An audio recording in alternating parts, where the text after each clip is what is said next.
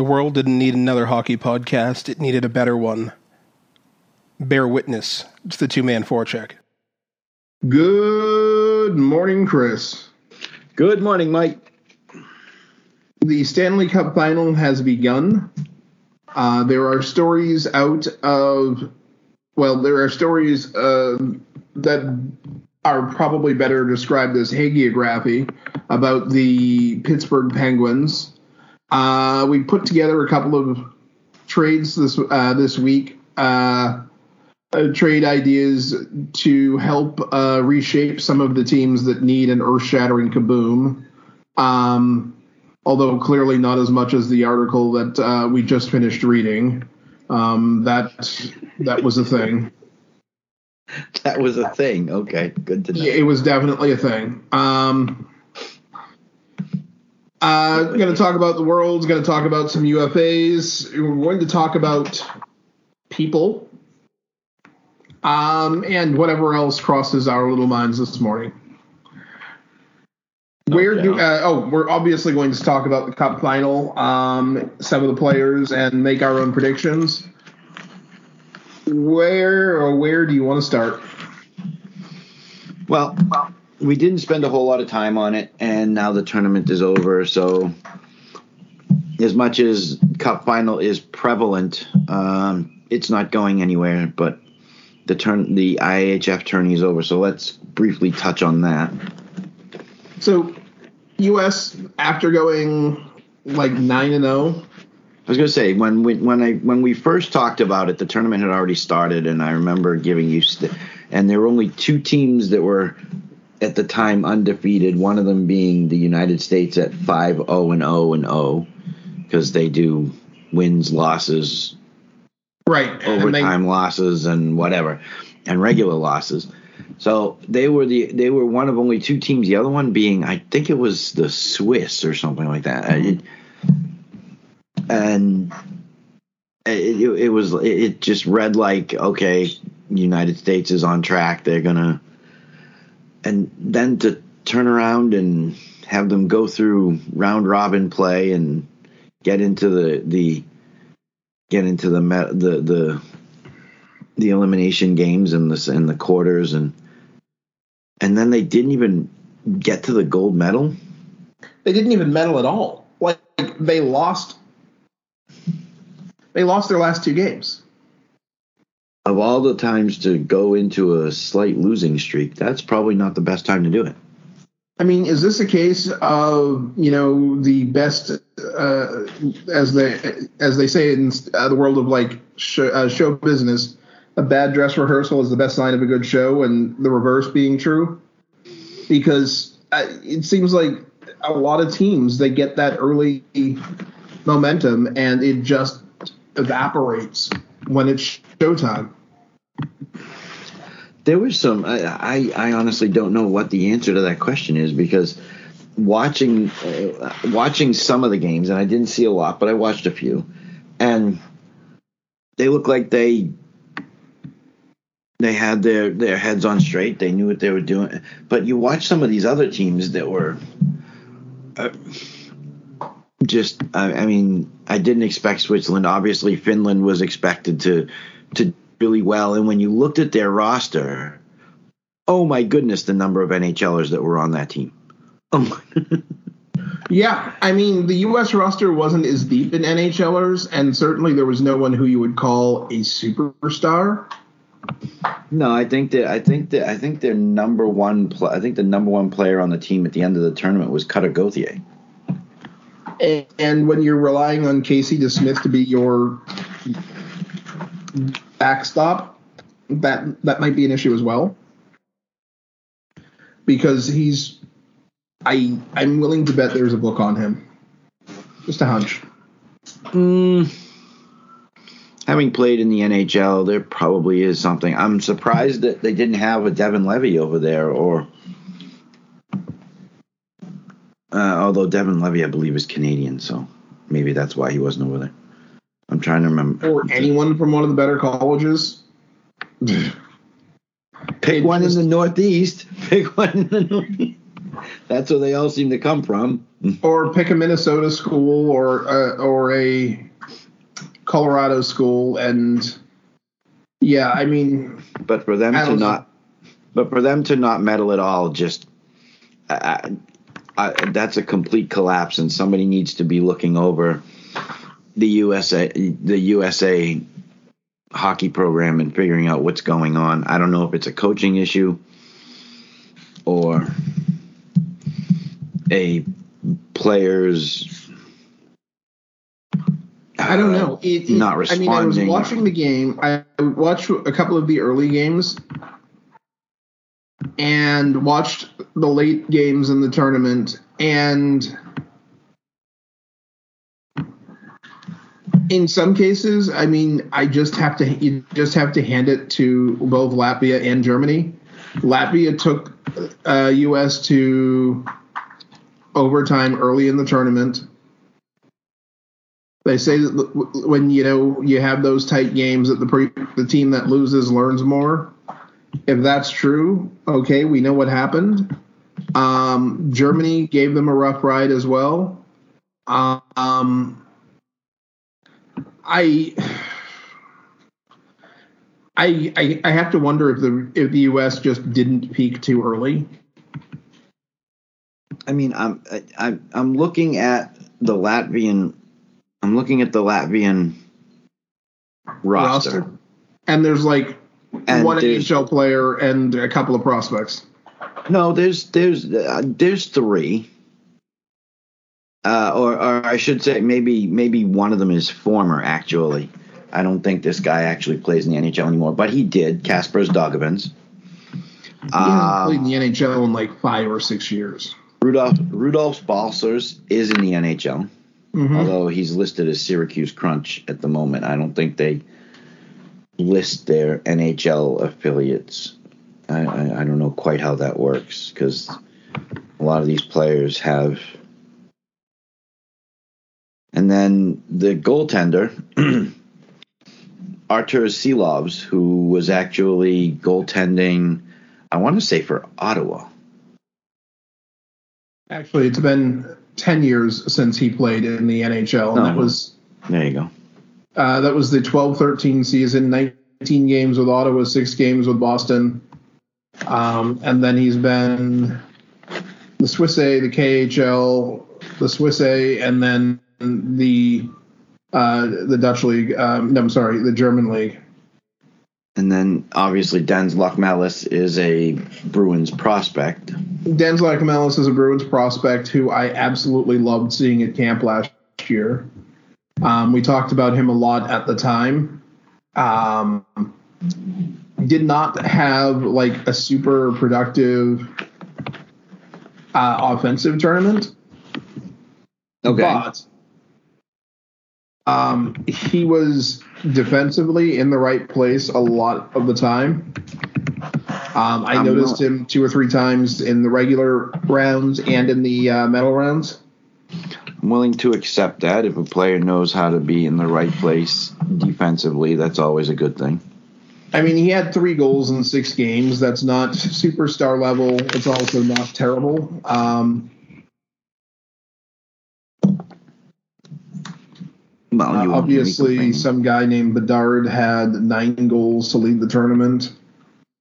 And then uh, Jiri Kulich and Logan Cooley had seven, as did Dylan Guenther. Uh, Guenther. But a lot of guys did score less goals than than Locmelis. Um, I, I, I mean, for me, the big takeaway from the tournament yeah, is Latvia and Germany. Like, no one has talked about Latvia being a useful hockey nation in quite some time. This is their first world's medal in any sport ever. And the sheer exuberance of watching their fans was honestly awesome. Like, it was really fun to watch. Um, we've talked about Germany a few, uh, several times over the last uh, five, six years. Uh, you know, they had Sturm, Marco Sturm, running their program for a little while. Um, I forgot the current coach's name, but he's Oh, Helen Uh, Kreis. Kreis. His press conferences make me think that he'd be pretty interesting uh, in the in the NHL. Um, wouldn't mind seeing someone uh, take a leap and bring him over as a assistant uh, coach for a year or two to get him the lay of the land, and then uh, then turn him loo- get him turned loose on a actual head coaching position if he's still interested. press conference gold. I'm I, I I remember. There's, and he he he's another one who doesn't mind speaking his mind, uh, sort of in the mold of, of a of a Tortorella or a Paul Maurice. Yeah. Um, yeah, th- this guy he's up there and they're asking him questions about a loss. And he's like, "What do you want me to say? we got our ass kicked." What do you want me to-" And it, it oh no, we want to we want to go. We we tried to go out there and kick their ass or something like that. I mean, it just like very to the point. He didn't try to parse words. very down to earth, very direct. It was it was refreshing, and it But didn't it- feel rehearsed like so many coaches. But you look at their roster, and again, there's a couple of you know they got Moritz Seider. Okay, most people know Moritz Seider, Detroit Red Wings. Uh, JJ Peterka. They've got. Oh wait, another Sturm, no relation. They got Nico Sturm. No relation. no relation. Nico Sturm's on the team. Uh, there's also a guy by the name of Kai Wissmann, who I believe is attached to the Bruins. Oh, look, it even says Providence Bruins right next to his name. Big big defenseman. Memory says. Uh, 6'3", 194, so he's got decent size. Uh, again, but not not a roster that's NHL laden. You know. Oh, I'm sorry, I missed Dominic Kahun. My apologies, Dominic. But uh, uh, for the way they went out and played, it was they they were they were a They were tough out. committed. Like that's that's the big thing in these two rosters. They were committed to winning. And I'm just wondering if that's something that the United States team lost. I I don't I mean, know. they I started mean, they started out first game out of the gate, first game of the tournament out of the gate. You're up against Finland and you beat them 4 to 1 and then you end up not medaling. Something doesn't you you know there's something you know something's wrong in the state of Denmark tonight.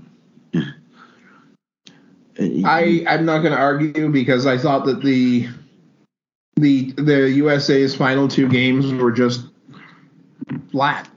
both of them overtime losses.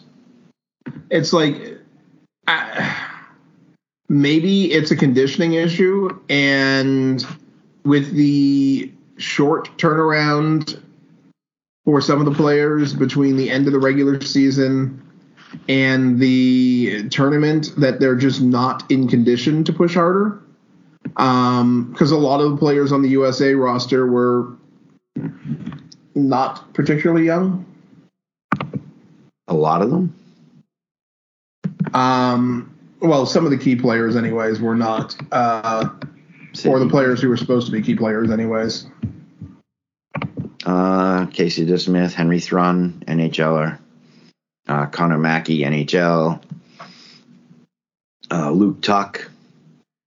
They got him listed Boston University, but I'm pretty sure he's with Buffalo now. Uh, Dylan Samberg. There's a lot of NHL on the U.S. team. A lot. There's a lot of NHL prospects, or but I wouldn't.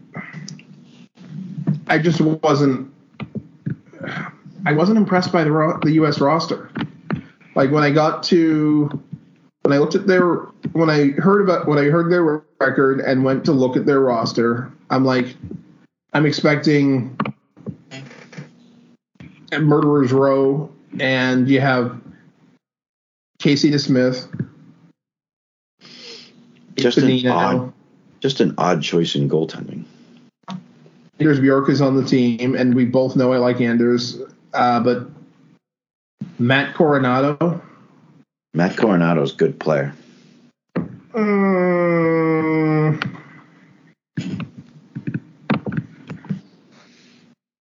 Cal Petersen, who can't seem to hold on to an NHL goal. Cal, Cal Petersen. Cal Petersen's great in the backup role. He's been with he's been with LA his whole career, uh, coming out of Notre Dame. He's been great in the backup role, but every time they move him in, they they make him the number one. I don't know. He has a some kind of something goes off in his head, and he suddenly has issues, and his numbers skyrocket when they shouldn't be. The talent is there. I think it. I think there's a mental block. Rocco Grimaldi. Yeah, I can't explain that one. I mean, there's just no one who I would look at and say, okay, this is who I'm building my tournament around. This is going to be the. This is my ace at forward. I mean, Well, Grimaldi hasn't of- even played in the in the in the NHL since the 22 122 season, and despite being drafted way back in 2011, he still only played 203 NHL games.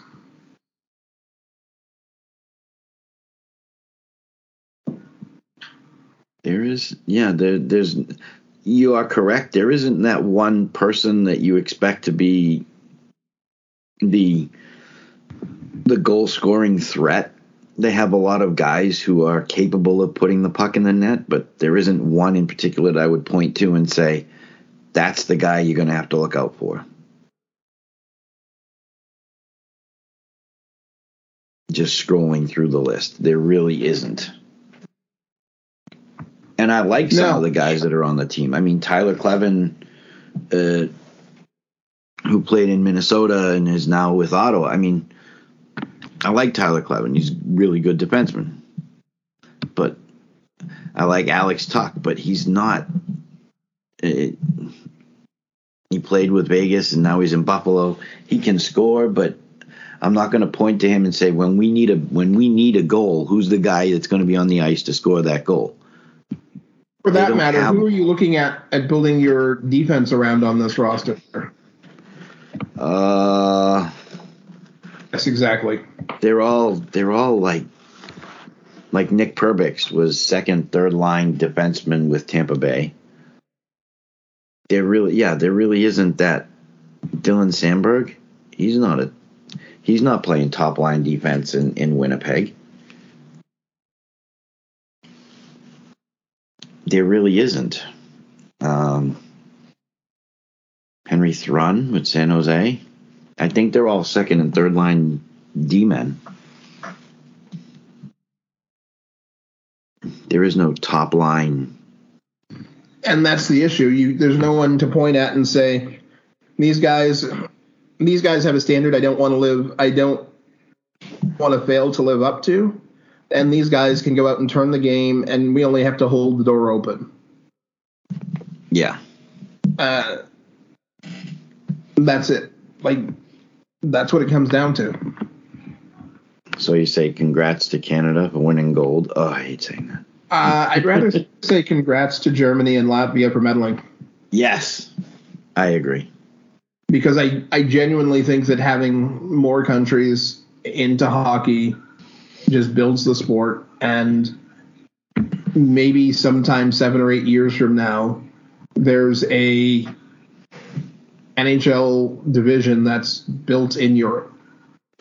Well, they had they had 16 team. They had 16 teams in this tourney. I mean, obviously Finland, Sweden, USA, Canada, Germany, Latvia, but you got Denmark, Austria, Hungary, Czechia, Kazakhstan,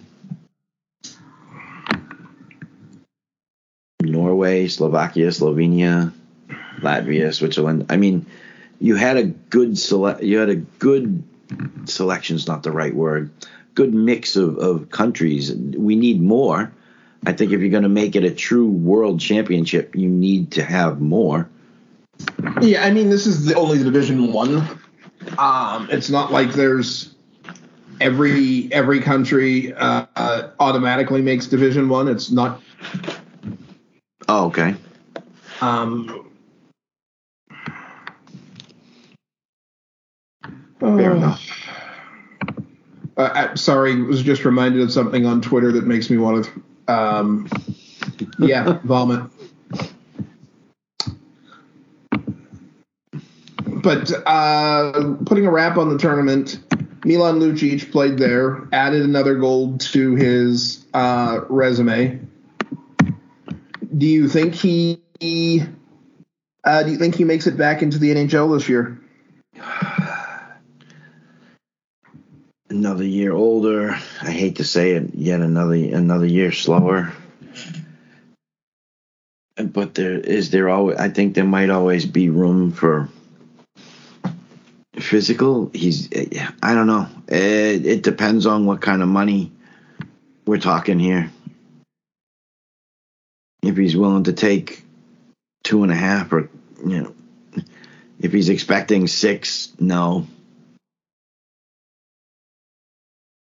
He's what nineteen? He's he's an eighty-eight baby. He's about to turn. He will 35? turn 35 In um, three days. Wednesday. Yes, in three days. Happy birthday. Happy birthday, Milan. At 35, if he's willing to take like two, two and a half for another year or two years or something, maybe. Because he can still be physical, he can still move bodies. You're just not getting Milan from 2010, 2011. No, You got. He's, you're just not going to get that performance out of him. He hasn't broken. I just, I, I don't know. It- Last it 20 could- goal season was in the 16 17 year. Um, he wants to play. I know. I, I mean, he's. It would be his preference to die with the skates on. oh, most likely, yeah.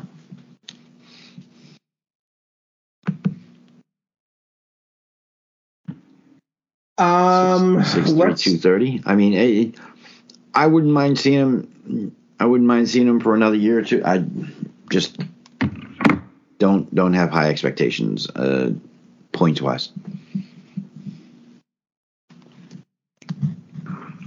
because yeah, at two to two, at two and a half, maybe even two and three quarter, if he can net you twenty points playing a late, a low, like a third line, fourth line role, worth it.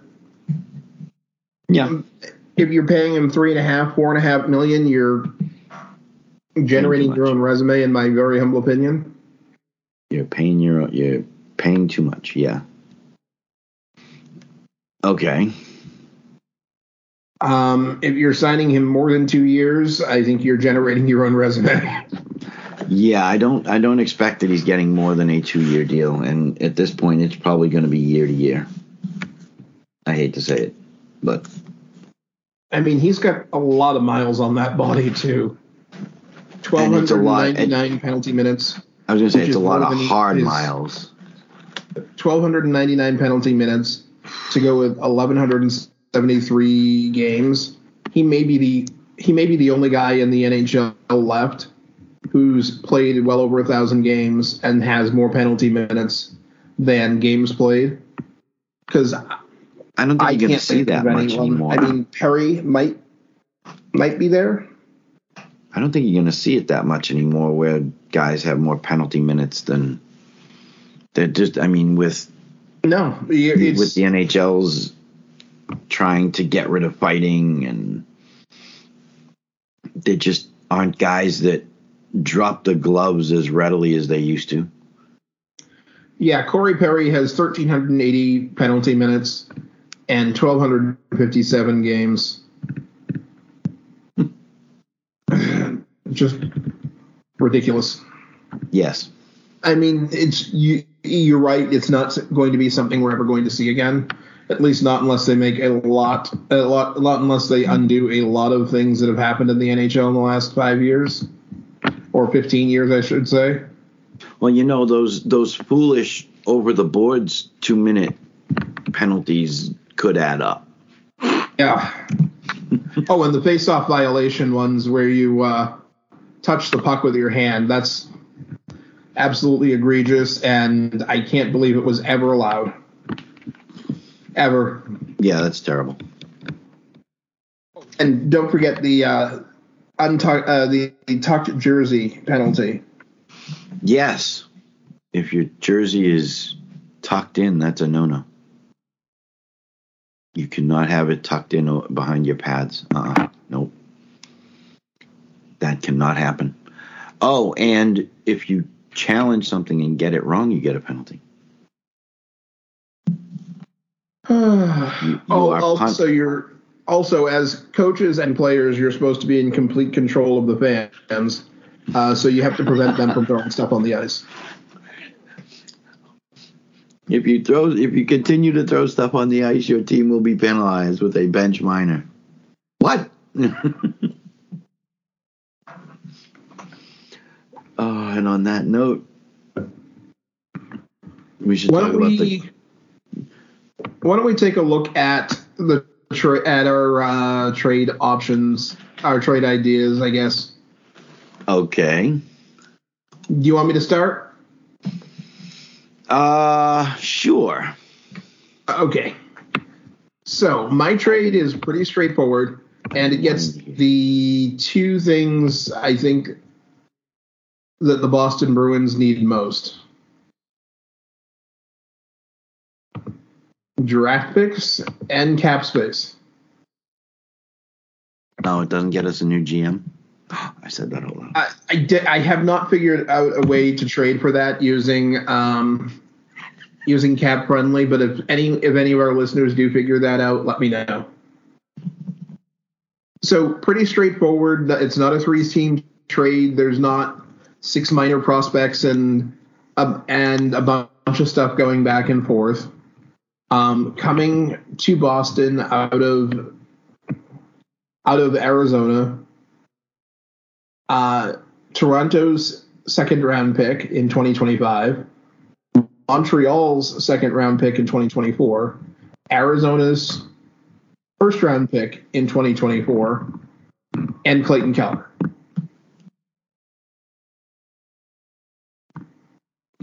Going to Arizona, David Pastrnak and Charlie McAvoy, which gets the Boston Bruins eighteen and a half million dollars of cap space. You have just completely violated every Bruins fan. Eighteen and a half million dollars of cap space. It doesn't matter. There's a good chance of re-signing Orlov and or um, as much as I want to sign Tyler Bertuzzi. Yeah. Um, Still, you have just violated every Bruins fan it doesn't matter that Pastrnak can't. Neither can't one perform. of them can keep it together in the playoffs. That's true. It doesn't matter though. I mean, not so much McAvoy. I think that if you came up with a really good trade that involved McAvoy, I think the Bruins fans would forgive you. I think it's the pasta part that that they're never gonna. Uh, he's just too ingrained. I I can envi- I can envision this and all and those I mean you're only getting one first in two seconds and the first is next year. But you're getting eighteen and a half million dollars to sign. You can potentially sign three six million dollar players with that. Of which Bertuzzi is about a six five to six. Bertuzzi is in the, in the five to six million dollar range. Yeah their I mean their cap the Bruins cap crunch is real, like really, really, real. Not like there's there's no two ways about it. As of right now, they're you scheduled. Could. Okay. As of right now, they have 15 players signed for next season, and under five million dollars to get up to a 22, 23 man roster. That math doesn't work. It's not possible. An earth shattering kaboom is necessary. And this I think is something that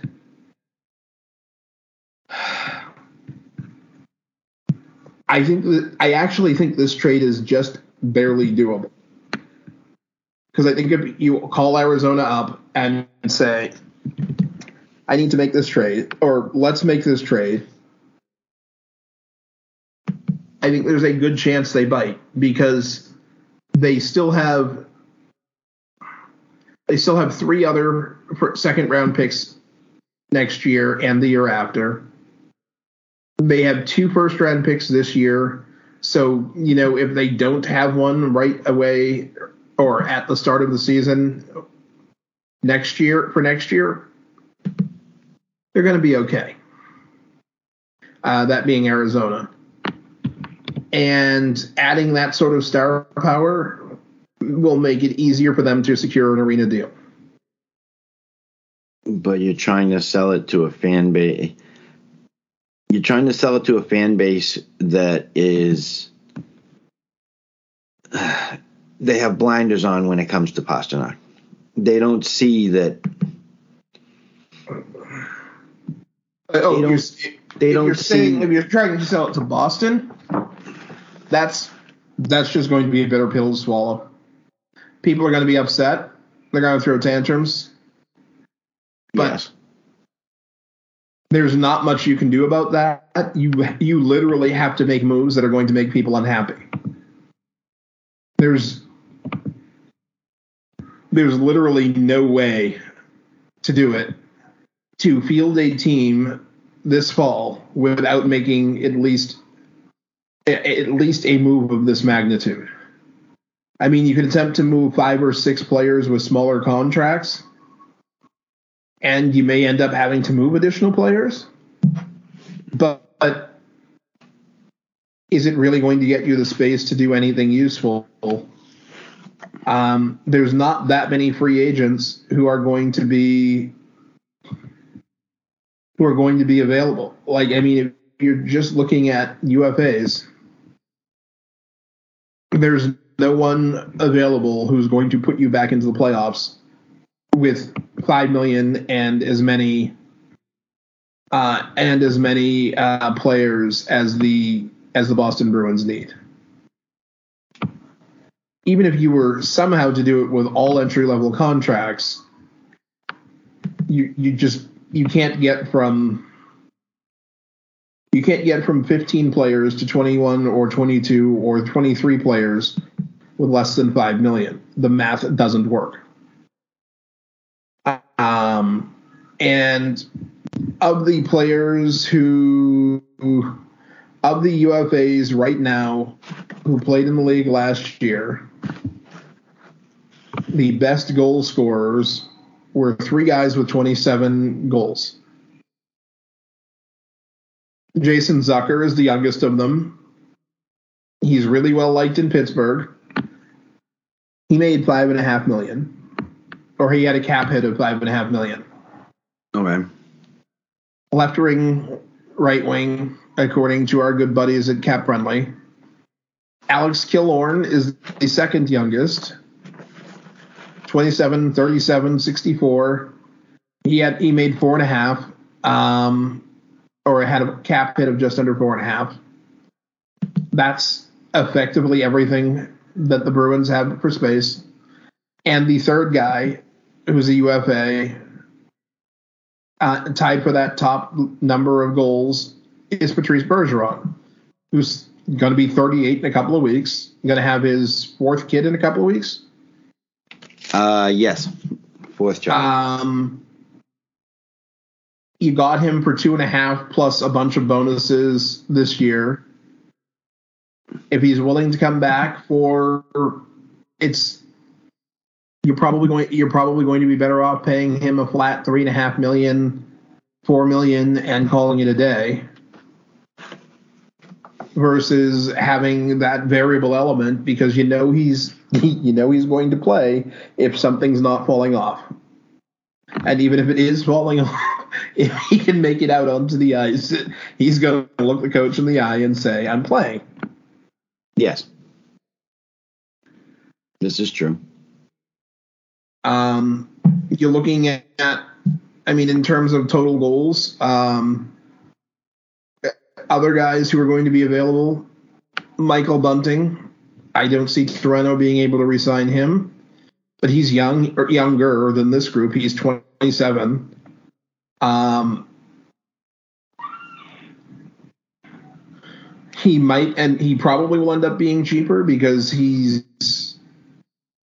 I mean, his last cap hit was nine, uh, was under a million. So maybe you can get him for three and a half, four, sign him for a seven-year deal. But Patrick Kane, who just had hip surgery and didn't look all that good in the playoffs, uh, I don't I don't know that you're going to want to count on him or he's going to want to come to Boston.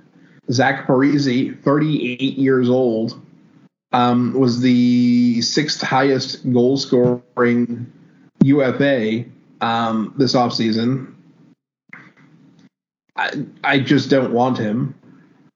I would consider Max Domi. He had uh, he finished off at 0.7 points per game. Um, and he looked good in the playoffs for for Dallas.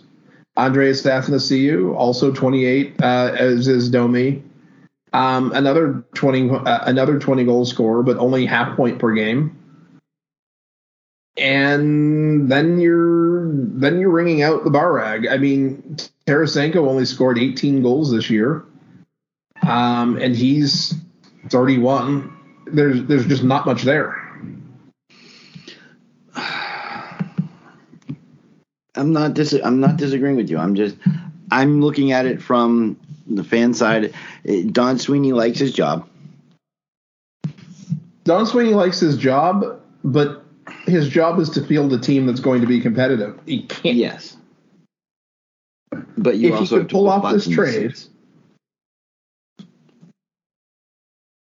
You have to put butts in the seats to pay for those salaries, and Pastrnak puts butts in the seats.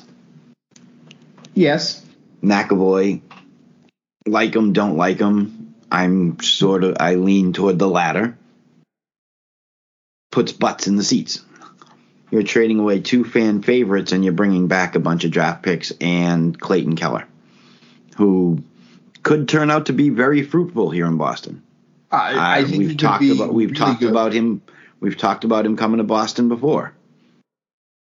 But you're, it's like asking. It, it- it's like trading for that. The, the guy you bring in, traded for a fan favorite, is never going to live up to what the fan favorite did, even if the fan favorite was somewhat of a failure in the playoffs. I, I don't That disagree being with you. all that being said, I can live with the deal.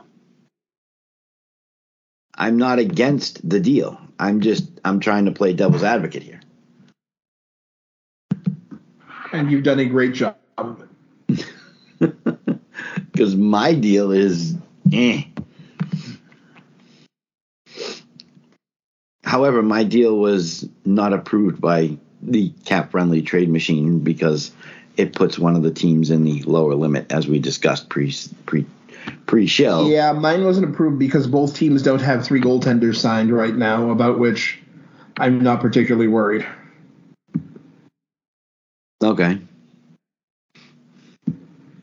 Well, I, I've I've got two teams here, and I'm not quite sure. Honestly, I know that one of the teams is on our list of, of the five teams that needed a earth-shattering kaboom. The other Yep. one, well, they probably already are going through the earth-shattering kaboom, and this might actually fix. Well, it might actually fix the wrong team and not the team that was on the list but it's still a trade that I kind of like. So, Hit me. well, Anaheim, who, if you remember correctly, when we were having our Connor Bedard trade discussions a couple of weeks ago, um, and I didn't like your offer of certain play. I I forget who it was. Uh, wanted to trade Connor Bedard for uh, Zegras and somebody else, and I said um, unless you included Drysdale, I wasn't going to take it. But Anaheim having the number two pick is going to deal that pick. They're going to move out of the number two slot, and they're going to give it to and they're going to give it to of all teams, the Toronto Maple Leafs.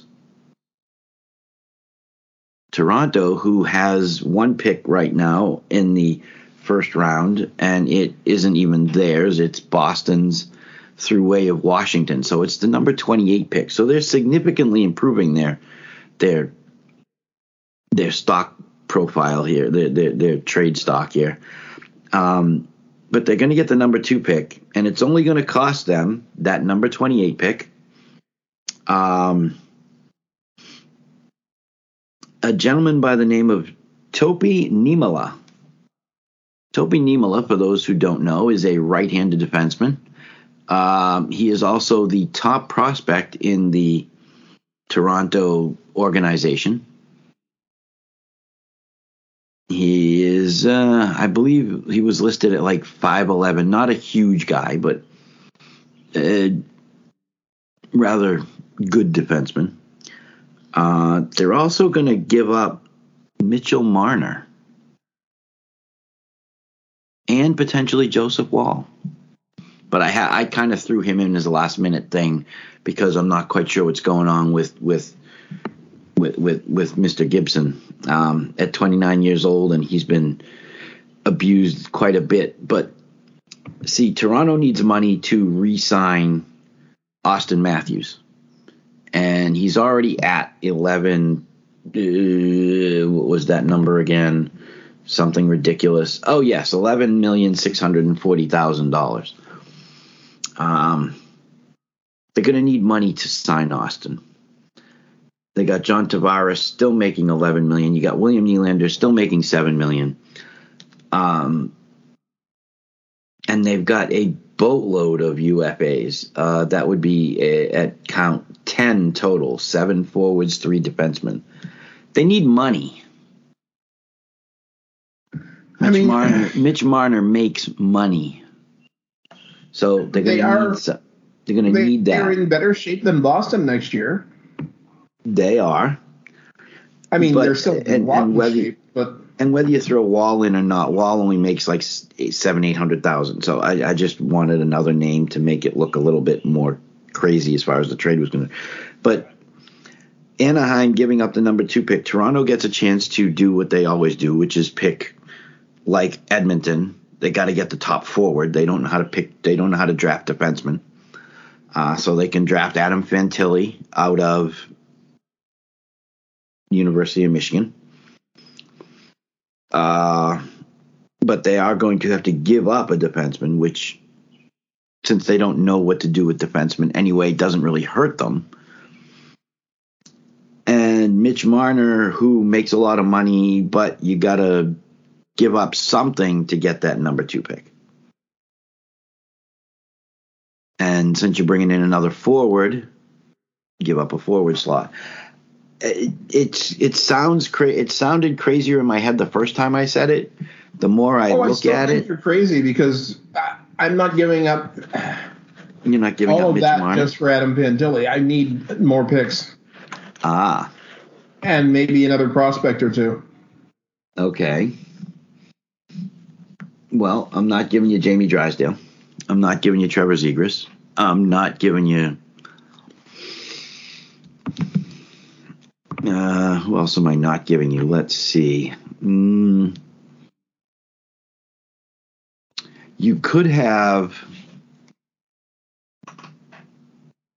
I could give you a defenseman. You'd never know what to do with him. So, could have Nathan Beaulieu. Oh wait, no, he's a UFA. Trading him makes no sense.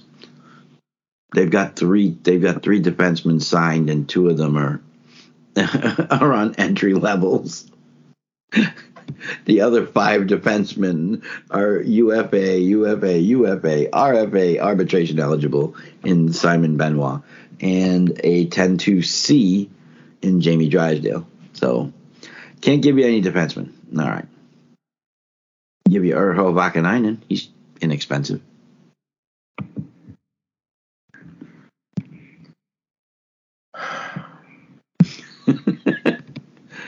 Um, I, I would can't. I can't gut. I can't gut a team that's already gutted. They're they're one of the worst teams in the NHL. It's like Chicago. You can't No, gut I, I need Jacob. Perreault in this trade. Which one, Perreault? And Jacob Perreault has to come uh, with that first, with that number two pick. Oh, you want another forward? Oh, that that makes a lot of sense. Of course, it's Anna. It, it's Toronto. Um, You know what? I'm the kind of guy that likes to get things done. I'll I'll put in I will give you Jacob Perreault. Stop pushing them. and I, I also need. I, No, I also need Jacob. uh, Pavel Mintiku, Mintiku. Wait, if you can't pronounce his name, you can't have him. In that case, there'd only be like three general managers in the league who have players. I didn't say it was everybody's rule. I said it was my rule. Yep. and, I and yet and yet you want another forward. Why am I not surprised? no, Pavel Minty, uh, Mintyukov is a defenseman. Oh, okay.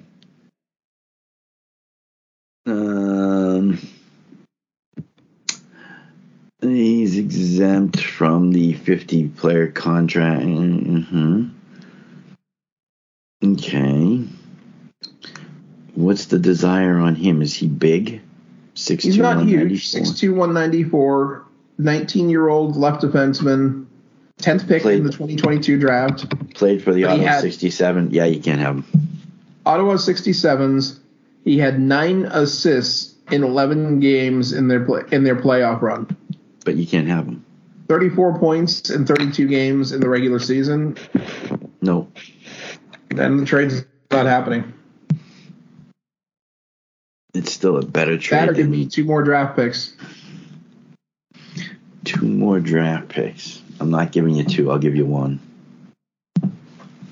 Here, I need the round, two, the two Boston seconds. You can have one of them. Which Nope, year? I need the two Boston seconds, or I need Yeah. another first. Can't have them. Can't have any firsts. I'm giving you this year's first as it is. You can have Boston second this year and.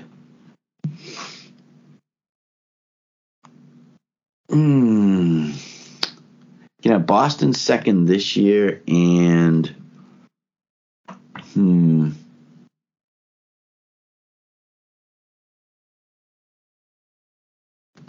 You don't have anything to give me back, right? You have nothing in the second round. Wow.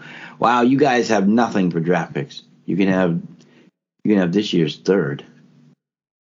Now you have a now you have a pick in every round but 4 and 7. Okay, I want.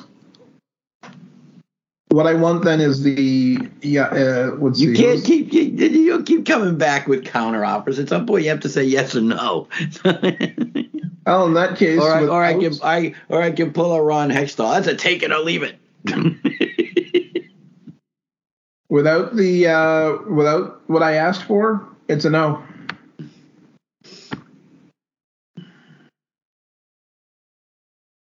Well, then you're gonna lose Auston Matthews because you can't pay him. I still have time to trade him. Really? trade him straight up. and who's gonna take that money? There's a lot of teams who will. And what are you gonna and what are you gonna get for that money? I'm giving a you the number two pick in the draft. star power. I've given you I've given you Jacob Perreault, who you asked for. I'll give you I'll give you Boston's second round pick this year since you don't have a second. I even offered you our third round pick this year. And I'm not asking for another pick back. No. No deal. So you get you get our first, our third, Boston's second. It gives you three picks in the first three rounds that you don't currently have. Oh, I'm sorry, you have Boston's 28th pick from Washington. So you'll be waiting till the end of the first round. Instead, you can pick somebody like a Fantilli, even if it's not who you go for. But you've got a player who's going to be more re- more NHL ready than if you pick at 28. You can use the second round pick and the third round pick to stockpile the one spot, the one prospect that I'm asking for.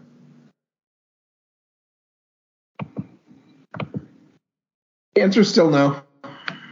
Wow. All right, Sheldon. I look forward to seeing your resume online on on LinkedIn or, or Glassdoor or whatever you plan on using. Ladders, definitely ladders. Never even heard of that one. That's sad. Either that or I'm just not up on the times.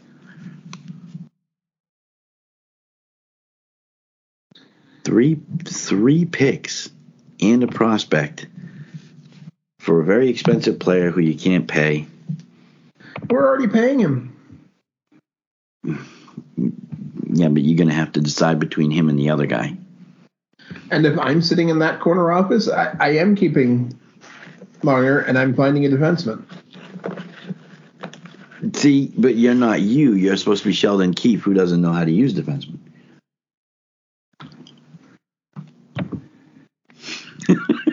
Sheldon Keefe is the coach, not the GM, which they don't have right now. Oh, that's right. They haven't. Wait, no. No, wait a minute. They did name someone. Um, I thought they got- Brad Trevlo- I thought they got Yeah, Brad. There's no way Brad doesn't ad- address the defense. You think? He might not address it right, but he he, he will address the defense. Well, he came from where? Calgary, where he brought in Mackenzie Weegar. He brought in Noah Hanifin. Yep. He might actually, you know what? He might actually fix their defense, at least to a point where it's serviceable. That's kind of scary. Now that you mention it, he could actually eke. That, that could be scary. Yeah, that could be nerve wracking for if he fixes their defense and they still have that that offensive output. That could actually be scary. And he might not actually trade Niemela because if he knows defense at all, and he seems to have some kind of idea, he he probably wouldn't trade Niemela either. But it was a thought. You you wanted you wanted earth shattering kaboom fixes. Uh, there you go. and we'll we'll put these uh, we'll tweet out what these two trades are um, and we'll let you weigh in on which trade you think is more workable um, or something like that. I'll put together the tweets later. Uh, the stanley cup finals have started. They have last night. Vegas uh, came out and won uh, the uh, the uh, Rust versus Rest Bowl, uh, or at least game one of the series. They raised they raised an interesting point in the post game. Uh, and it kind of goes to what you were just saying about rust and whatnot, because Florida had such a layoff. Like ten plus days, yeah. Uh, but they came out and in the eyes of, of in the eyes of of, of, of Bissonnette and I want to say Anson Carter was in on it as well, and even possibly uh, Lundqvist. Uh, I'm I'm sorry, yeah, Henrik King Henry Lundqvist.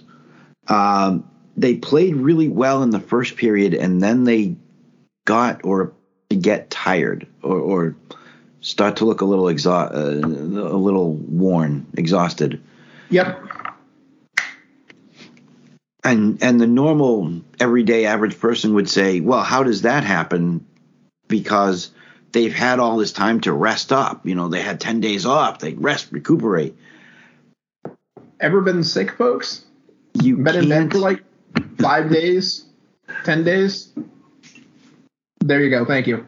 and you also you can't replicate and i've said this many times you can't replicate game situations you can't replicate game speed in practice no matter how many times they got on the ice in those 10 days whether it was every day every other day whatever you can't match what happens on game day No. You can practice situations. You can run sprints. And it's not even just the purely physical acts; it's the emotional engagement. You, you're never going to convince me that the players engage as well with an empty stadium, with an empty building around them, as they do when there's real opponents, not the guys that they're going out for coffee or supper with after the game, but real opponents, real guys they just don't like, and a crowd of of many thousands making all sorts of noise. It just. And then to, to add to that, you're in Vegas. It- it- eh, eh, basically, the beginning of the hockey game pre-show is a Vegas show. The way they put it on, they bring out the the Golden Knight, and they've got the guys who are dressed as Wraiths, look like they're the bad guys, and they're they're calling on their magic, and they've got the the dragon that, that that's on the ice, and and they carted Michael Buffer into they brought in Michael Buffer and he's doing the siren and he, you know, the the thousands in attendance, the millions watching around the world. I mean, Vegas puts on a show. It's a hockey game. It's a, it, it, you know, I went to a hockey game and a show broke out. No kidding. I, I some I've got to get out there and see a game there just to exper- just to take in the whole experience because That- they put on a show. And you want to talk about getting the crowd riled up? Oh yeah. I don't like flying that much because I don't. Well, I don't like airports, and I don't really like playing. Well, I don't mind flying. It's just I don't like planes. And I know that doesn't make sense, but um, if you No. actually commit Does. to going, I will go to Vegas with you, and we will check, take in a game. I'm just hoping we can get tickets. I mean, when they first when that franchise started five six years ago, they sold out. They they sold out the season tickets in like 14 or 16 minutes or something crazy like that. They were concerned about whether the locals were going to like the team. They thought it was going to be all tourists going to the games, and then They they sold. get a good number of tourists. I'm not saying they don't, but I'm just they they sold out the allotment of season tickets in like 16 minutes or something crazy like that. It was ridiculous. I I don't care about sellouts. I I care about actual attendance because most of those ticket sales happen by bots to resellers, and you know what I I can take or leave the ticket sales numbers. Show me what the actual attendance is on any given night, and just give me a rating on the actual volume, uh, like audio contributions of the fans in any given night, and then I'll tell you how healthy a franchise is. Well, according to Jack, according to Jackie Redmond last night, the, she has uh, colleagues in the in in the press that uh, actually had eardrums blown out because the building gets so loud. I would hope she wouldn't fib about that, but I mean, I can I've imagine never that, heard building a member of the media fibbing or exaggerating. So ever, yeah, ever.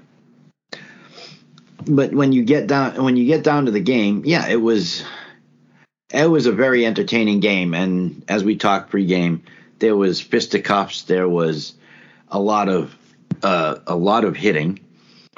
Um, now they were Cole- talking I mean- during one of the intermissions about the teams hate showing a lot of hate, and I'm like, not really. hate. This is just the two teams and the way that they play. Uh, yeah, I Florida tries to get think under your skin. Yeah, Florida tries to get under your skin. that's and their mo. and uh, Vegas lives in the crease. I'm willing to bet you that something like 60% of their goals this postseason happened with a player within 18 inches of the goaltender. At least two of the goals last night were scored that way. Zach Yeah. Whitecloud's goal was, I mean, aside from being beautifully placed, it was literally an inch above Bobrovsky's pads. I mean, it was a perfectly placed shot, but he was also being screened. Shea Theodore's goal he was being screened.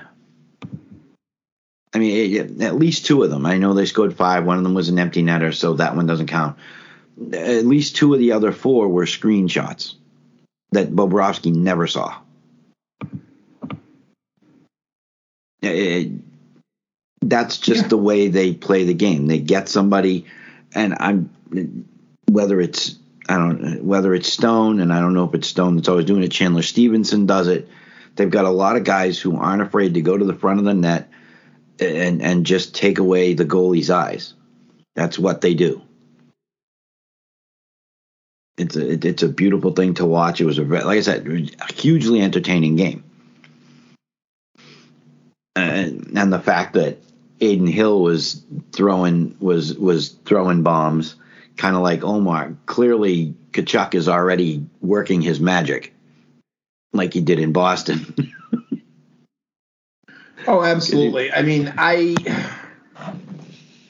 we we hear the statistics every year 70 something 73 76% of teams that win the first round the first game of the Stanley Cup go on to uh, win win the cup itself. Vegas won. What's your prediction? Ah, Vegas won the first game honestly, like it, don't like it because I'm I'm not a fan of of of, of Cassidy getting a Stanley Cup there when he couldn't get the job done here. Um, but unfortunately, I think Vegas is going to take it. I think I think Florida wins one at home.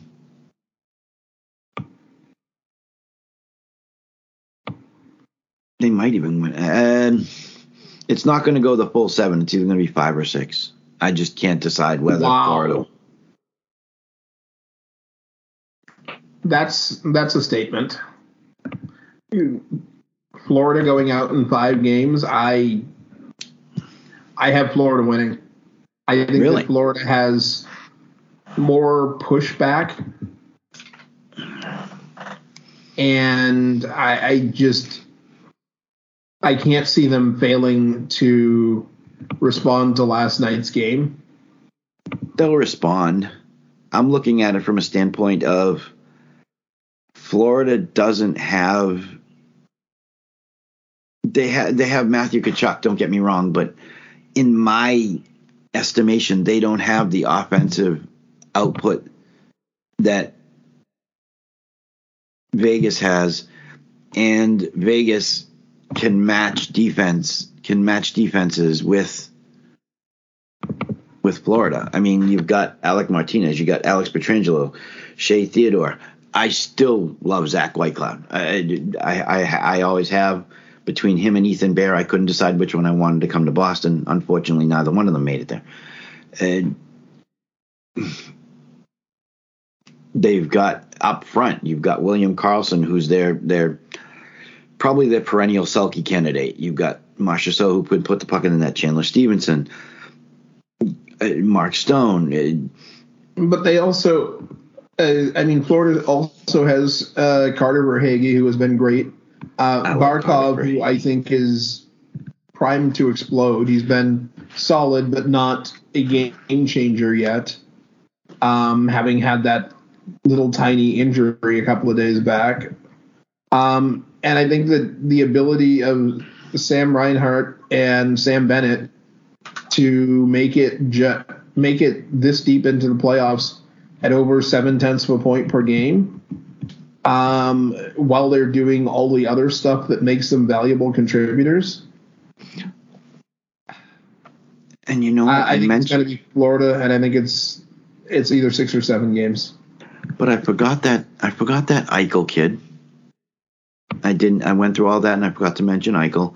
Oh yeah, I think Eichel has been sensational this offseason. Mm-hmm. But I don't trust Cassidy not to um and then fill his pants when the pressure's on.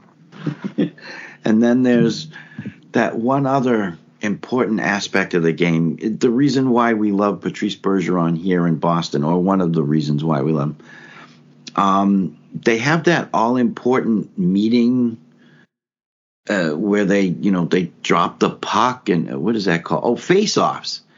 Yeah, Florida, not good. Vegas dominated the face offs last night. And they have been dominating face. And I think that that's another un unheralded aspect of the game that that needs that's going to come into play.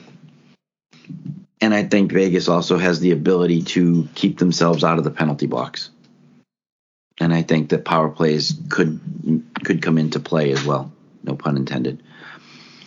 And all that being said, my favorite statement was by Paul Maurice last night at his press conference when he was being asked about, you know, what was going on and, and did they did he think they lost because of, of their style of play or anything else? And his his answer was, you know, we're not a sauce team.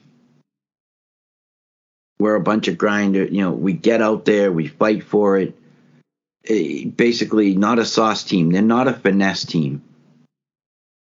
They may have a they may have a couple of finesse guys. I mean, can Reinhart be a finesse guy?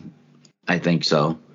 Uh, Verhaeghe has the ability, but for the most part, he's right. That team is a grinding team, and and I love that he actually came out and he wasn't snippy with the press. He wasn't grumbly with them. You know, he didn't have that.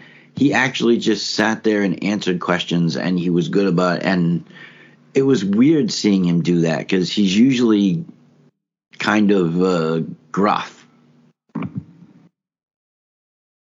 but he actually sat down he answered questions and and i think that the i think that they're that both teams are rough and tumble but i think that vegas will stay out of the box and i think that that's going to be i think that power play is going to take more prevalent role than some might expect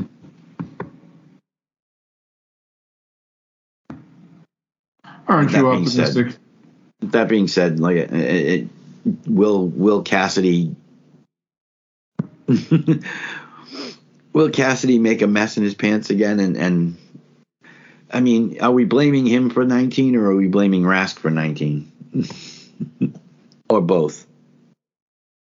I'll give 19, you that option. Rask. 2019. Rask didn't do anything to win the series, and I'm speaking specifically of the series against the Blues. Yeah. Cassidy did things that caused the team to lose. More than once. And I don't know if he's actually learned any lessons in in, in the intervening time.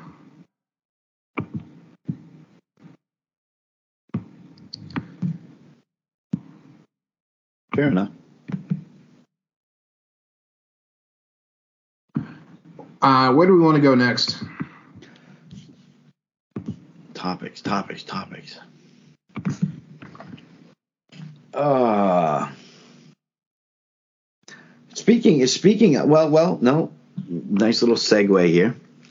Speaking of uh, of of the Florida Panthers and uh, you know and and apparently Matthew Tkachuk appeared in People magazine. Matthew Tkachuk in People magazine. Now, I think the last time uh, I was reading People, I read actually read People magazine was probably sometime uh, in my early teens, sitting in a doctor's office while my mother was in with the doctor Why? Because it's just not for me. But a lot of people do read it. Uh, if you look at people's Twitter account, they have 7.7 million followers. But do a lot of hockey fans read People magazine? That's see, that's the thing. Um, among others who follow them are our very own PK Subban. Okay. Um, Denis Leary, who's kind of a hockey fan. Zach Boychuk, Jackie Redmond, Um, and there's a couple of others who we know. I mean, there's a couple of other people. Um, there's a cele- there's a celebrity from Mass, uh, Joyner Lucas. He follows them. Um, there's uh, Michael Spinner, who I know, who's a ranger who follows like uh, the New York teams. Um, a lot of people who are lapsed hockey fans may well make time to read people, whether it's the physical magazine or their website. Um, So they're the not fact- voting him like sexiest man alive or something. This is they, they- they're actually talking hockey here. Yeah, they're Oh, okay. actually talking hockey. When was the last time anything like this happened? This is why I, I find it interesting because I don't remember. There are guys who have been through, everything. There are a couple of guys who have dated, you know, celebrities. Um, It's interesting. They call him the league's most cl- most clutch and one of the most popular players. Most clutch. Wow. he's he's gotten it done. I mean, I think it's an overstatement, but you know what? Their job is to sell the advertising in their in their magazine and on their website. Yeah, but it's his it's his job to sell the NHL though. Uh, Yes. Aside from just playing the game, it's his job to sell the NHL. Yes, and he's doing a great job of it. I mean, we I saw that very we saw that very first press conference where he landed in Florida, and it was a absolute tour de force. True. Not disagreeing with that. The other night, he was also on um, the T- on the uh, TNT basketball playoff um, broadcast, talking with you know Shaq and uh, Sir Charles and the rest. He's you know as much as I, I like him, he's not the most. This is organic growth. This is something you can't pay for because this isn't Sidney Crosby, who the league was shoving down everyone's throats two years before he made the league, or Alex Ovechkin, who, for what it's worth, you know, he's an exciting player to watch. But this is Matthew Tkachuk. He's not the highest paid player in the league. He's not. He's not in the middle of like a of multiple Stanley Cup final wins. He hasn't got a bunch of awards. He's just a guy who goes out there, works his butt off to make sure his team wins. And I absolutely love it. Love it, love it, love it. This is so good for the game. Considering the the the vehicle that that that this is being done in, I mean, People Magazine. Yeah, I don't. Nobody. Nobody I know, and me myself, I don't pick up People to read sports stories. No, it's it's just not done. Barkley recently called Matthew the greatest Tkachuk, telling the young star he's even better than his dad. Tkachuk would dispute Barkley's take during when he sat alongside him and Shaquille O'Neal for an interview. I don't consider myself that at all. Chuckling about com- Barkley's comments, I think all of our family cares about all our family cares about is winning the series and what all comes with that. And he paused and quipped, and then we'll deal with that at a different time, whether he's the best Tkachuk or not. I think Brady may have something to say at some point. Brady's Brady, Brady- himself is a is a is a is a is a talent. So unfortunately, yeah. Finished with 109 points this year. Good for being tied for sixth with Jason Robertson. hmm It- possibly the quietest 40 goal campaign in league history. Had 123 penalty minutes, six game winning goals. Um, He gets it though. And that's the thing, right? This is the quote right here. And this is how I know Matthew gets it. I think what some people have taken a liking to is the fact I'm just me being genuine. People understand that and enjoy that about me, and it makes me feel good that people enjoy me being me, so I'll just keep being myself. He a get, lot of guys he, say stuff like it. that. A lot of guys say stuff like that, but I but think he, means it.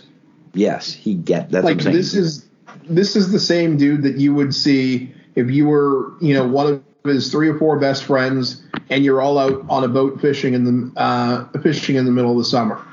Like the guy you see on TV, same guy in the boat, same guy on the plane flying from city to city with the with the rest of the squad. And this is like this is something the league should get behind.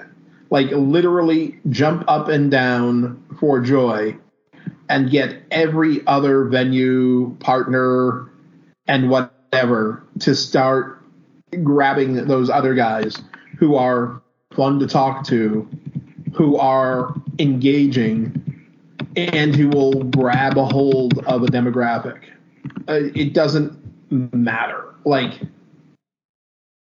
it's just such an it's just such an un uncharacteristic avenue for something like this to take place. I mean, I would expect a story like this in a Sports Illustrated or in, in a long time uh, ago, the, the, hockey news or the hockey or, news yeah. or the the National was a newspaper back in the day. And if I'm if if if anybody listening knows what I'm talking about, then yeah, you're old like me. So, but I mean, the National, I read it all. I read it every day. Frank Deford uh, was one of the was one of the the creators of it. Uh, fabulous information. It was kind of like the Athletic, only in print.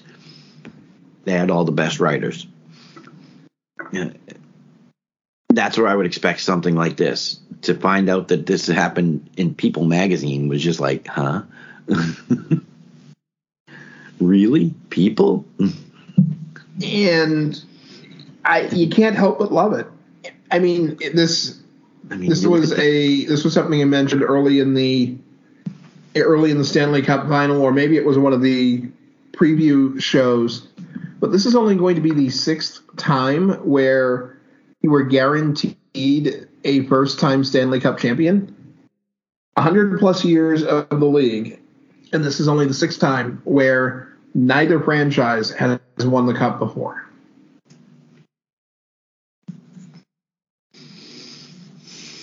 This has to be. That's historic. This might actually be the best uh, playoff season for the NHL since the end of the lockout of the lost season in 05. In that time, we've had Pittsburgh win a decent number of the cups. I think they've won three or four. You had Chicago win three. Yep. You had LA win two or three. LA won two. LA won two. You had Boston win one. Yep. Um, in fact, there was that six year span where they only had three cup winners. And yes, a lot. I mean, when you talk about Boston and LA and Chicago winning, you ended a lot of big long droughts in important cities for the league. Yep. But this is going to be an occurrence where a where a post expansion market, whether it's Vegas in its sixth year or Florida in its 26th year, brings a cup to town for the first time. If it's Vegas, the parties out there are going to be epic. Oh yeah, like oh, they're going to yeah, be epic because former teammates of players are going to be flying into town just to just to party. Apparently, there are some interesting prizes awaiting the the Vegas Golden Knights players should they win the Stanley Cup. Um, of the more adult variety, so to speak. I'm sure there are. Because certain businesses out there have offered services free of charge. Yeah.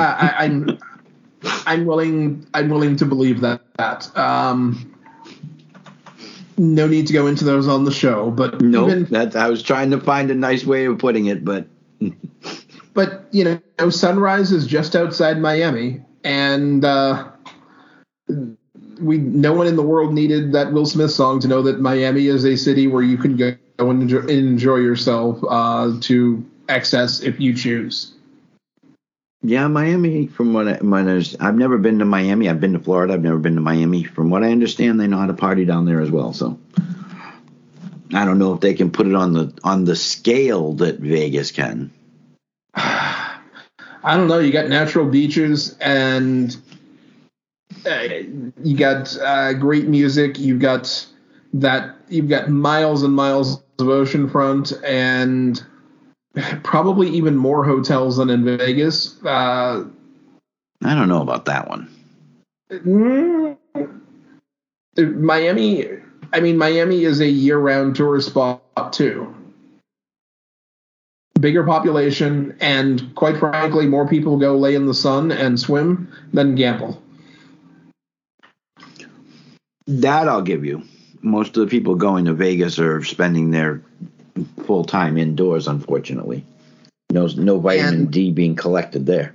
yeah, and let's and, and I mean you have to you have to you have to look at the fact that you know Miami has had their sports teams for decades versus you know the uh, the Knights Uh, the that's Raiders not landing there in the last half decade. That's not even fair to that's not even fair to compare. Sports stayed away from Vegas for other reasons. I, I understand that, but it does contribute to the amount of hotels and the amount of people who have made it a habit of going there for a for that particular reason. Okay. Miami has also had a. I mean, both both cities have been growing tech hubs for the last uh, few years, but uh, I think it was 2020 or 2021. Um, the Miami area had a enormous percentage of fresh startups. Uh, I, this is this is great. I love I love this for the league. Like I literally love this for the league. While I have a preference and I've made a prediction, um, I think this is great for the league either I- way. ultimately, ultimately, they're the big winners. Whether it's whether it's Vegas or Florida, ultimately the NHL is the big winner here. Um, I think I don't think that fans lose. Like I don't think that Boston fans lose Right. by one of these two teams winning because this means we're going to see Vegas-born players or and and Nevada-born players coming to the NHL uh, in the next two generations. And that's the other big difference is that even though Miami and or Vegas, you know, either one is going to be a first time Stanley Cup winner, there have been championships in Miami. The Miami Heat, the basketball team, has won championships. Vegas, this is going to be their first championship of any kind. As far as I know, I, I, I, don't recall any other sports teams in Vegas unless they're AHL affiliate or No, there were there were a couple. There was an e, ECHL team there, ECHL. That's it. Yeah, but in terms of like the big four at the top, no. yeah. So I think that I think that might trump the whole Miami knows how to. I, I think that this being Vegas's first major championship is really going to explode that town. If you're right, yes. if they win. I like you said, like I said, like you said, like I'm, I'm. It, it doesn't matter which franchise it is, which organization it is, because NHL overall is the big winner. The fan base. The only thing I don't like is that it's not going to do anything to the salary cap because apparently it's not growing as big as we were all expecting. Um, I think I think um, our lovely commish has come out and said that it's only going to be growing by like a million dollars. well, that was the original number we heard, anyways. Like there was speculation But they're later. sticking. But they're sticking to it apparently. There was speculation later that it would get, you know, three or four million. But like, which would have been great. three or four million would have been uh, done a lot to make a lot of general managers sleep easier over the next couple of weeks. Like the one here in Boston. But I, I never really counted on that number. I mean, it would have taken it would have taken all of the big cities, making it like in Boston and New York would have had to been like the East final two, um, or Toronto uh, and one of those two, and in the West it would have had to have been L.A. and whatever the biggest next biggest city is, um, or the next biggest fan base because. I mean, the revenue, the ad revenue is the big is one of the big deciders, and none of the Western teams are really that uh, that entrenched in the markets. No, I mean obviously Seattle being in their second season, I think you're going to see their fan base grow significantly though after what they've done this year. Oh, that's that's you're going to see a lot more Seattle, one. lot more Seattle sweaters roaming around the streets. Um, and I do. That's one of the interesting things I love about living here uh, in the New England area is even though it's very much a stronghold for the local teams, True. you still see jerseys from everywhere. You really do.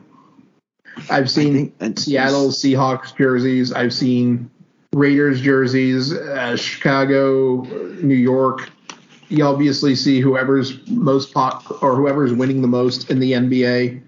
Um, but you, you do see jerseys with all the colleges in town, with all the businesses in town. Um, you see you see stuff from everywhere, uh, and it's it's fun. I mean, as a local fan, I'd rather see them wearing the local jersey. But hey, uh, if they're enjoying themselves, and I, I'm not going to tell them they can't. No, and I, and to be honest, I think that the, I think that hockey fans here are are more educated. You know, yes, they're Boston Bruins fans, but you say you see other sweaters. I think that it's because of the the working knowledge of, of, of hockey. You know, it just hockey is ingrained here, um, and it, it's just a. So if I see other jerseys at an NH at a Boston Bruins game, I'm not surprised by it. You know, it, it's What I love, honestly, what I love seeing at at, at Bruins games is uh, when we run into people who are wearing the junior jersey or college jersey of a player, or Yes. they're European. That that just juices me up every time. I freely admit it. I geek out over that. so if you saw somebody wore, wearing a Boston University Grizzly jersey, you would get all excited. Exactly. Uh, I mean, I might not care as much if it was a Owen Power Michigan jersey, but then again, who would? Um, let's see, Owen Power, Buffalo fans, um, Michigan fans, maybe me. Really? I'd be more excited if I saw a JT Compher Michigan jersey Huh. or Kyle Connor or Tyler Motte. Yeah, they were the best college line ever.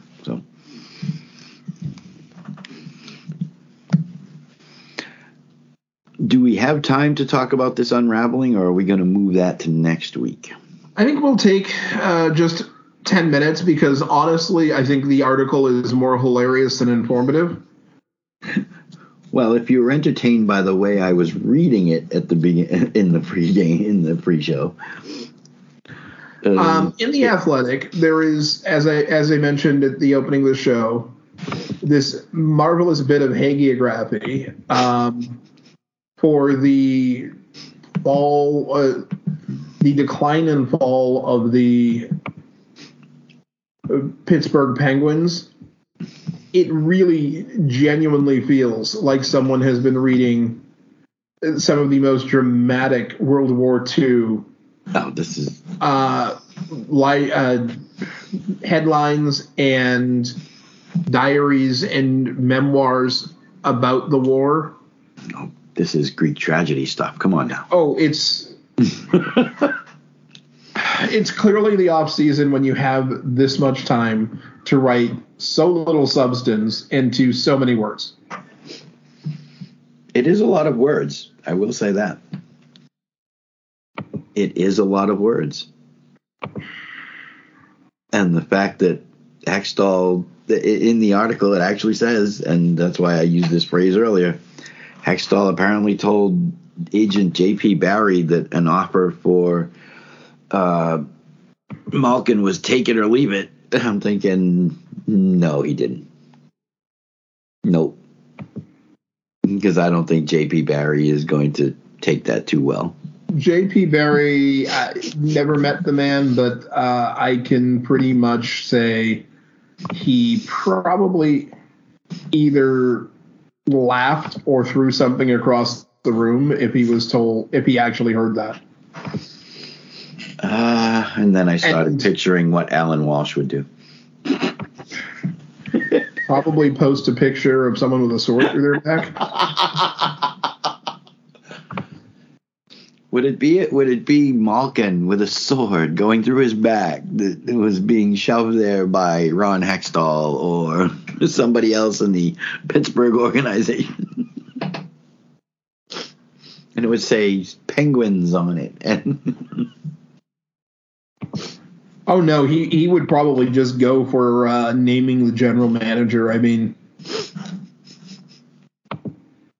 this uh, this article i mean I, I after reading the whole thing and yeah it, it, it talks about how they signed Letang to a contract but yet somehow they didn't offer malkin a contract and he was getting nervous and uh, And then- belly aching that they didn't think he was a good player. Yeah, and then you know you got Sullivan coming to his rescue. He's got uh, the new Fenway Sports Group, who had just bought the team at the time, coming to his re- coming to his his defense. And even though Ron Hextall and, and Brian Burke wanted to, and and I can see it in Burke uh, as far as breaking up the team. I can see Burke wanting to do that. I don't see Hextall having the fortitude to want to do something like that. You know, and that's why Rutherford, or at least it's rumored that's why Rutherford left the team was he wanted to trade Letang and and Mario and ownership said, ah, uh no, you're not trading him. And then the next year was when at the at the end of that year was when Fenway Sports Group and and and Letang got the new contract and everything else. And Hextall comes into play and I just I I read it and it does read like it's not fiction, but when you read it, it reads like a really fictitious tragedy. Uh, the the the it's the word I'm looking for when you're you know the cadence, the Oh, the drama, the delivery. It's it's it literally it's kind of like dripping off the. It, it, it, operatic. Yes, that's a good word, operatic. I like that. Um, I just I I sat here reading the article and I'm like, you've got to be joking. And is that the real reason why the? And I mean, first of all, the team is falling apart because you've spent so much time trying to keep these three guys together that you've lost sight of what else you need to win. Because with these three guys, you kept getting into the playoffs. This Mm. year is the first time, you know, that, that and dramatically it says that in the article that you know the Islanders with a win over the Canadiens you know, ended their their playoff streak. What ended their playoff streak was that they weren't good. You have three old, often injured guys. They're they're not they're not the guys they were ten years ago. The That's just a fact. The Islanders didn't didn't close out your playoff didn't close out your playoff streak. They did because they beat Canadiens and secured themselves a playoff spot. But they're not the reason you're not there. The reason you're not there is you don't have good defense. You don't You- really have good goaltending. Jarry was not healthy, and I mean when he was, he was good, but he was in and out. You know, DeSmith, good backup. Is he a number one? Eh. Yes, not on a cup Jake, winner, not on a cup contender, not without Guentzel. not without a greater balance of power in front of the crease. Yes.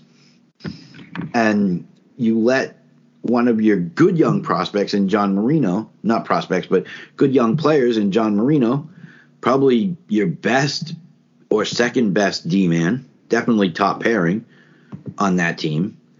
Uh, you let him go to New Jersey, was it? Uh, uh, Yeah. why?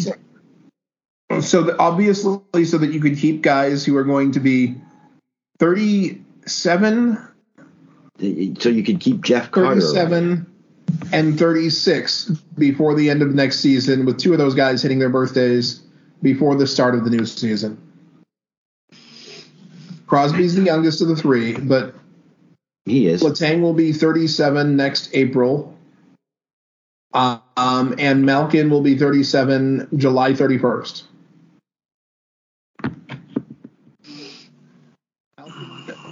Managed to get into all 82 this year. Amazing. He only played 41 games last year. He played 33 games the year before, 55 the year before that, 68 before the, that. Well, 78, 60, uh, 68 was 68 was um, COVID year, and they only played about 68 or 69. Malkin, the last time Malkin played two complete seasons in a row, all 82 games, was the only time, and that was the 07 08 and 08 09 seasons. For Kris No. Letang, one 82 game season, most of the rest in the 60s.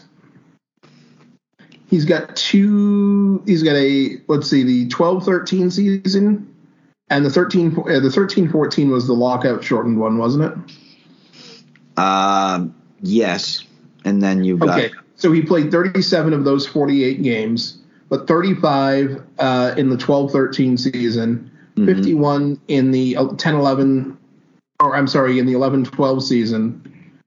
I, yeah. Okay, Tang was drafted in 2005. He's played a thousand games. That's a that's a great accomplishment. It really is. He made it to a thousand. Uh, That that's good. I, but if you look at that draft and the games played for some of the guys, many of the guys ahead of him, Marc Staal, who's never soared to the heights that he has, By the way, he's in the final, has n- has played 96 more games. and Jack Johnson, 97 more games. Keith Yandle, who's not even playing anymore, he was an Iron Man though. has played more games. Yeah, Paul Stastny, more games. Even Yeah. Sidney Crosby, who's had his own injury history, more games. Andrew Cogliano, well over Another 100 I- games. another Iron Man. Marc-Edouard Vlasic, Oh goodness, yeah. he's played 200 plus more games. and Anze. Kopitar, who, who has been the dude out in LA, L.A. Oh yeah. has played almost 300 more games. You're not healthy. Like Well, he did have that stroke. two strokes. He's had two strokes. They were seven years apart.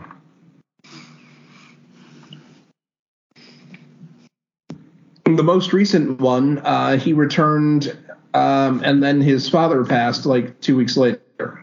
Yeah, that was rough. I don't wish that. It's awful. Um, uh, both of us have been there. Um, That's true. But, you know, that's a lot of miles. That's a lot of miles on the body. I mean, and those are just regular season games. We're not even talking about what these guys have done in the playoffs. I mean, Letang missed an entire cup run because he was injured, but he still got 149 playoff games uh, to his credit. That's effectively two seasons. Um, Close. Evgeny Malkin, 177 playoff games on top of his seasons. 1063 um, regular season games. like I said, the reason that this team collapsed, the reason that they didn't make the playoffs is not because Hextall had issues. eh, You know, the team's not falling apart because Hextall had issues with Malkin, not because No. he said the reason this team is falling. The reason this team is falling apart is because they haven't addressed anything else but these guys. They haven't had goaltending. You they haven't had a strong goaltending tandem in forever. They haven't had a useful defense in forever. Like they've had one or two guys. They basically had t- Toronto's defense with Kris Letang. Well, you had Olli Maatta, but he he was. Uh, eh, Uh, yeah, He was they had like more often than these three. and he's been healthy over the last few years though and now and Well, yes, and I mean part of it, part, part of Pormato's time missed time was that he had that But cancer diagnosis, which is going to affect everyone or anyone. yeah but yeah you had all you had Olli Maatta so you I mean they've had decent defensive talent They have John problem is Marino go through their system and go right out. the problem is that they haven't had it long the only guy that they've had around long term that I can honestly say is you know a, a top defensive guy would be Brian Dumoulin they Yes. somehow managed to hang on to him He's got to be a Crosby guy, like, and the disingenuous horse mucky of this article with them claiming them quoting Crosby as saying, "Oh, I never wanted to be GM." yeah and then jumping up and saying that's not how we do things in Pittsburgh after a player is traded. Sorry, this is Crosby is still the guy who didn't go to road games in the OHL because he was mad about the he was mad at the league.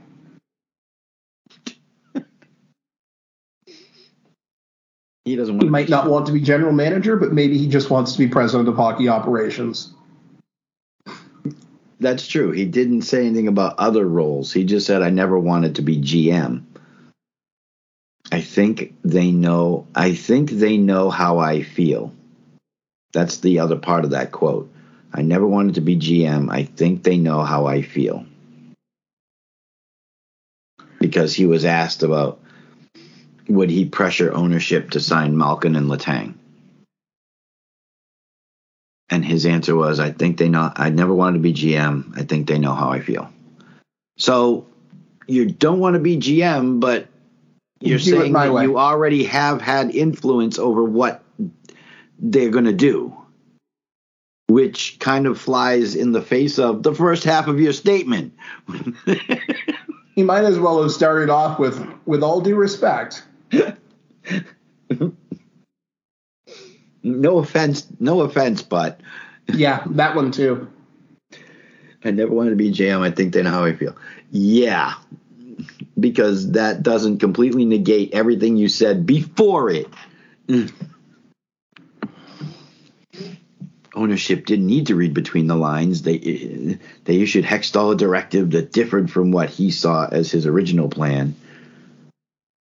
Resign Malkin and Letang. Oh yes, and uh, go and read the article, folks. Uh, Tell us about the quality of your laughter. Um, you can find both of us on Twitter. Uh, but before we go, I saw a gag-inducing report from Sportsnet. Oh, geez. Uh, supposedly, and I've seen other, I've seen him reports of him going elsewhere. But supposedly, Babcock, yes, Mike Babcock to the Columbus No. Blue Jackets is a thing. Isn't he coaching in like college in Canada or something? He's actually, I believe he's actually coaching in Saskatchewan. uh, in the something. Memorial Cup right now. I thought he was at like Saskatchewan coaching a coaching a college.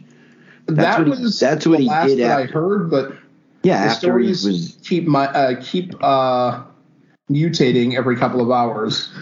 Oh, that's wonderful. It's time. I I mean, Blue Jackets intend to name Mike Babcock as their new head coach once his contract with the Maple Leafs expires at the end of this month. What do you mean his contract?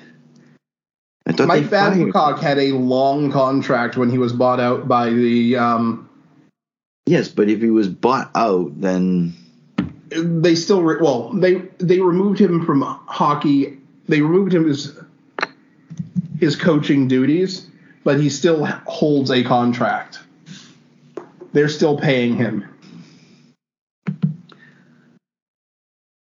they're still paying. and we wonder why Toronto can't get out of their own way. Um,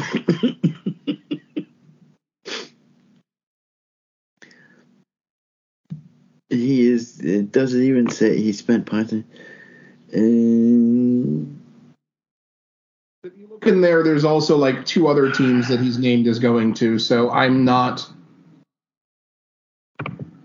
I'm not. I am. I'm not I- firmly I'm buying into any of this. baffled.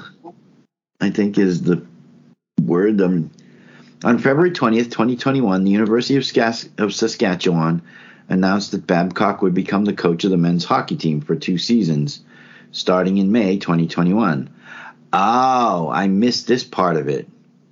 However, he resigned on August 25th, 2022, and then announced his retirement the following day. So he's no longer coaching at the University of Saskatchewan. I missed that part.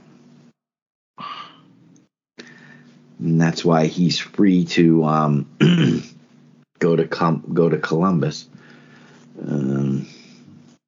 because he was he was he was fired in November twentieth, two thousand nineteen, after a six game losing streak.